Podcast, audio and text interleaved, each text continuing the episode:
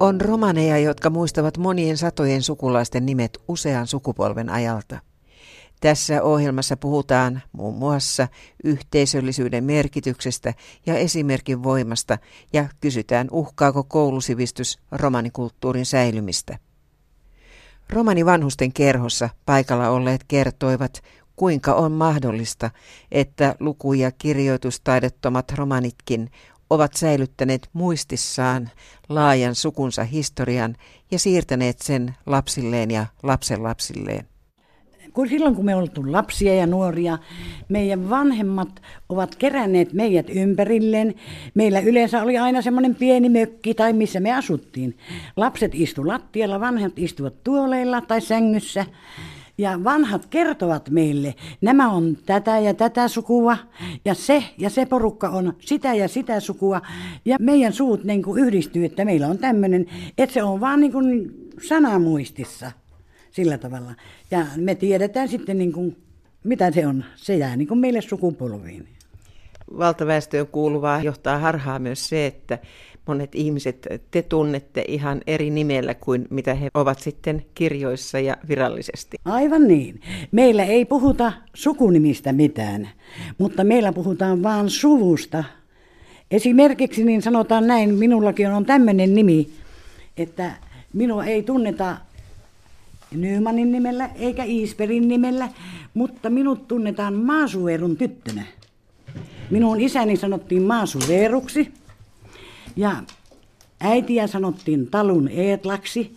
Jommasta kummasta kun on kysymys, isästä tai äitistä, tai minusta kun tulee kysymys ja tämä nimi mainitaan, niin silloin tiedetään kuka minä olen. No mikäs teidän tämmöinen romani nimi on? Riety. Rapun Roope oli hänen isä. Sitten äitipuolelta Rietoja. Rietoja? Mm. Ja kirjoissa olevalla nimelläni, mikä nimi on? Lind. No millä nimellä teidät tunnetaan? Sikri. Heikin Sikri. Talun Alpin tyttö. Ja Heikin Sikri. Heikin vaimo. Mutta kun harvemmin puhutaan miehen nimestä, mutta vanhempien nimellä aina kututaan. No entäs Alina? Mikäs? Vardi Alppi. Vardi ja Alppi kutsuttiin. Oli heidän vanhemmat. Niin. Jääskestä. No mikäs teidän? Kosti vaan ja Ainin tyttö, niin siitä tuntevat paremmin. Kosti Vainaan Ainin tyttö. Mm. Ja satakunnasta. Mä yleensä, jos kysytään, että kuka mä oon, niin mä esittelen itteni aina, että mä oon tämän Maasuitan siskovainaan tyttö, niin sitten ne tietää, kuka mä oon. Joo. Nyt tänä päivänä, kun ei enää sillä tavalla niitä lapsia ja lapsenlapsia koota tuohon ympärille, niin häviääkö tuo muistitieto nyt, mikä teillä on? Ei. Kyllä yritetään, ainakin meillä on semmoinen, niin hänen lapsi, hänellä on tyttö ja poika. Ja niin kuin minun, minun lapset ja minun lasteni lapset, niin jokaiselle me kerrotaan, että sinä olet sitä ja sitä sukua. Minä nytkin hänellä niin tota, tietätin semmoisia kopioita, jossa mä kerron niitä entistä sukua. Ja mä jaan niille lapsille ja sitten lisään itse sinne vielä, jota ei ole vielä ylhäällä. Ei ne nuoriso muuta ymmärrä, jos ei niille vanhemmat kerro. Kyllä me kerrotaan tänä päivänä aivan samalla tavalla. Tämä nuoriso ei voi kertoa, mutta jo minun ikäiset ihmiset tekevät sitä. Perhe ja suku ovat romanille turva ja suoja, sanoo sosiaalineuvos Väinö Lindberg kun ajattelen perhettä ja perheyhteisöä ja tätä yhteyttä, niin se on myöskin suoja ja turva. Sillä tavalla, että kun on vähemmistö, joka aina joutuu elämään ikään kuin toisten ihmisten ehdoilla ja on tavallaan enemmän tai vähemmän aina riippuvainen ulkopuolelta eli pääväestöstä, niin, niin se, se edellyttää sen, että se perhe on sitten niin kuin se turvayksikkö missä ollaan ja eletään. Ja, ja ehkä se toinen toisistaan huolehtiminen ja, ja toinen toisistaan välittäminen ja, ja, ja ehkä niiden elämän tilanteiden jakaminen on romaniväestön keskuudessa huomattavasti voimakkaampi kuin olettaisin olevan pääväestön keskuudessa. Ja se, että romaniyhteisö on sellainen yhteisö, jossa on tällainen hyvin pitkälti kollektiivinen vastuu myöskin. Perheen sisällä jokaisen hyvinvointi on keskeisen tärkeää. kun ajattelee just sitä, että perheen sisällä jaetaan kaikki.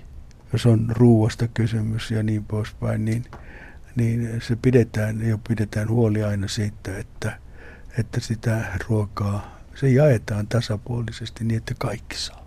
Ja jos ajattelee sitä, että on useampia sukupolvia yhdessä, niin vanhoilla ihmisillä on, on keskeisen tärkeä asema myöskin perheen sisällä ja sitä ei saa unohtaa.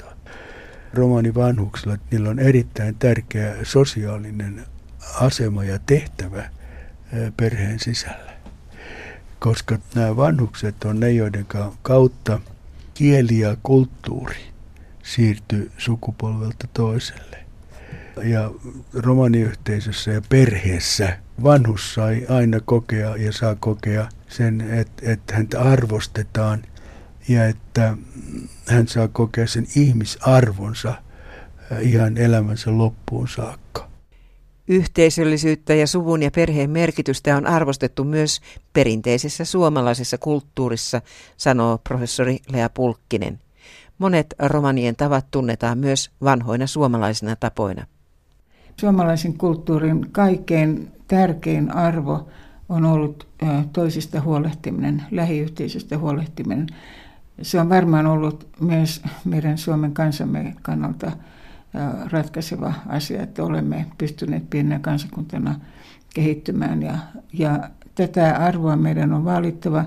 Siihen meidän hyvinvointivaltiomme perustuu ja, ja siihen perustuu tämä kaveri älä jätä mentaliteetti. Se, sitä pitää vain nyt nuorillekin eri yhteyksissä painottaa ja, ja yrittää antaa sille malleja. Ja meistä aikuistahan se on kiinni. Annammeko niitä malleja ja annammeko tukea? Entä minkälaisia malleja olemme saaneet? Romano Mission toiminnanjohtaja Tuula Åkerlund muistaa oman isoäitinsä esikuvanaan. Mulla on varmaan esikuvana ollut ennen kaikkea mun oma mummoni Amanda Nyman, joka koko lapsuuden ajan eli meidän kanssa. Niin kuin tavallaan hänellä oli omaakin asuntoa, mutta me elettiin kyllä semmoista niin rintarinnan ja mä olin paljon mummon kanssa. Hän oli kovan elämän käynyt sodat ja menettänyt omat kaksi veljeensä sodassa ja muutenkin niin kuin oma elämään ja nuoruuteen liittyi paljon niin köyhyyttä ja monenlaista vaikeutta, mutta hän oli hirveän myönteinen ihminen, suhtautunut ihmisiin positiivisesti ja oli viisas vanha nainen, jota mä ihailin. Mestarikansanlaulaja Hilja Grönforsille sukulaiset ovat olleet esimerkkeinä ja johtotähtinä. Jonkun verran koulutettuja ihmisiä olivat täällä Helsingissä. Yksi täti oli Yleisradiolla ja toinen oli vakuutusyhtiö Tarmo, siihen aikaan Tarmolla. Ja sitten tämä Ritva täti oli loppujen lopussa niin osaston johtajana siellä ja, ja tuota, sitten oli sisareni Iida, niin tuota, hän on myöskin tänä päivänäkin IFillä töissä ja on erittäin hyvin pärjännyt. Että oli, suvussa oli semmoista esi, esikuvia, että tuota, kyllä täytyy niin kouluttautua ja saada ammatit itselleen. Että, että eihän me luonnonlapsena enää voi elää tänä päivänä. Meidän täytyy niin ymmärtää se asia, että täytyy niin lapset saada kouluun ja, ja ammattiin. Ja eikä se, mun mielestä tämä meidän kulttuuri eikä, eikä meidän romanis häviä siinä, jos ihminen on käynyt kouluja. Se ei millään tavalla niin riko sitä asiaa.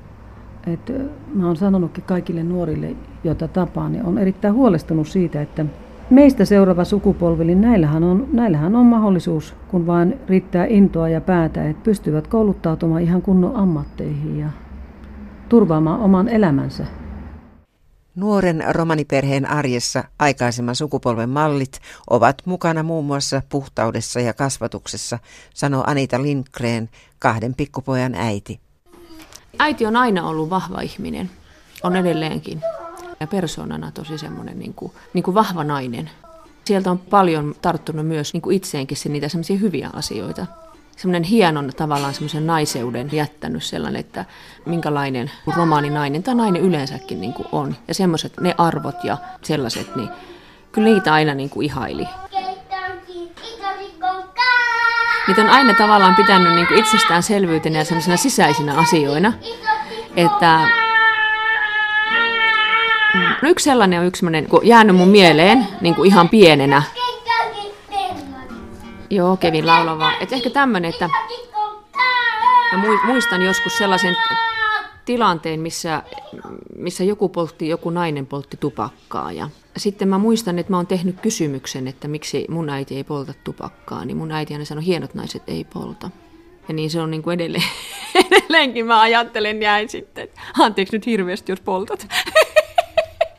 Mutta aina, aina, mä, aina mä muistan yhden tällaisen. Niin mä muistan, kun... Mutta se oli niin semmoinen lapsena, mikä on jäänyt sellainen mieleen. Onko romani naisen asema perheessä muuttunut on. omasta lapsuudestasi? On. Millä tavalla?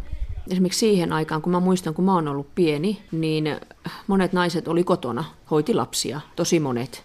Ja se oli tavallaan se naiseuden semmoinen tärkeys ja silloin viettiin, että se on tärkeää ja se on hyvää ja, ja näin pitää ollakin. Ja pidetään sitä edelleenkin tärkeänä, että ollaan lasten kanssa kotona se, mutta sitten pidetään myös sitä tärkeänä, että ihminen lähtee kouluttautumaan, menee töihin ja on osana sitä, että se leipä tulee kotiin. Kyllä mun mielestä tämä on muuttunut tosi paljon ja se, että pidetään tärkeänä sitä, että vanhemmat näkee sen, että lapset on koulussa ja päiväkodeissa ja kaikissa näissä. Mutta ehkä semmoinen huomattavin muutos on mun, mun mielestä on tämä, että naisilla tulee halu lähteä töihin ja ei ainoastaan nyt elämisen vuoksi, vaan että muutenkin se on kiva lähteä ulkopuolelle sen. Yhä useampi romani nuori suorittaa peruskoulun loppuun ja opiskelee itselleen ammatin, näin kertoo opetushallituksen tilannekatsaus. Siinä on verrattu rehtoreiden arvioita nyt ja kymmenen vuotta sitten, ja enemmistö rehtoreista oli nyt sitä mieltä, että romanioppilaiden peruskoulu sujuu samalla tavalla kuin muidenkin oppilaiden kahdella kolmanneksella erinomaisesti ja yhdellä kolmanneksella heikosti tai välttävästi. Nykypäivän peruskoululaisten isovanhemmat joutuivat käymään koulunsa vielä sangen vaikeista olosuhteista – eikä koulunkäyntiin kodeissa osattu kannustaa. Kunnon tyttöjen ja poikien piti mennä suoraan kansakoulusta työhön, ajateltiin.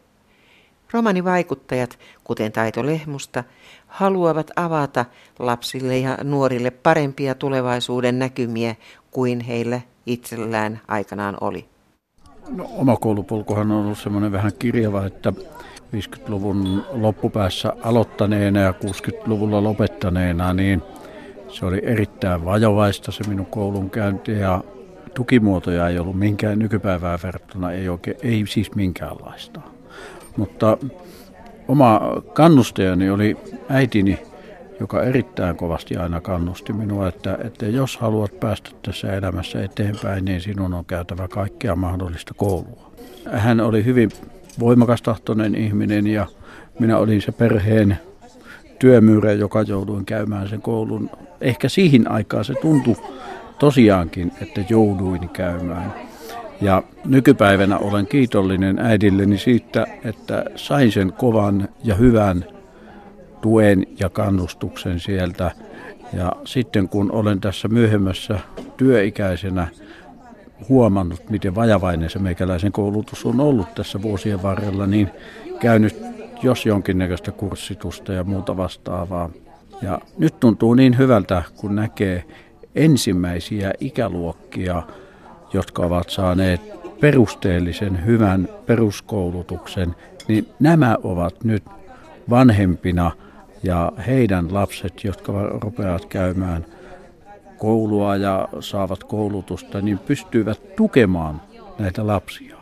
Haastattelussa olivat mukana muun muassa Iida Nyyman, Tiina Iisperi, Väinö Lindberg, Lea Pulkkinen, Tuula Åkerlund, Anita Lindberg ja Taito Lehmusta.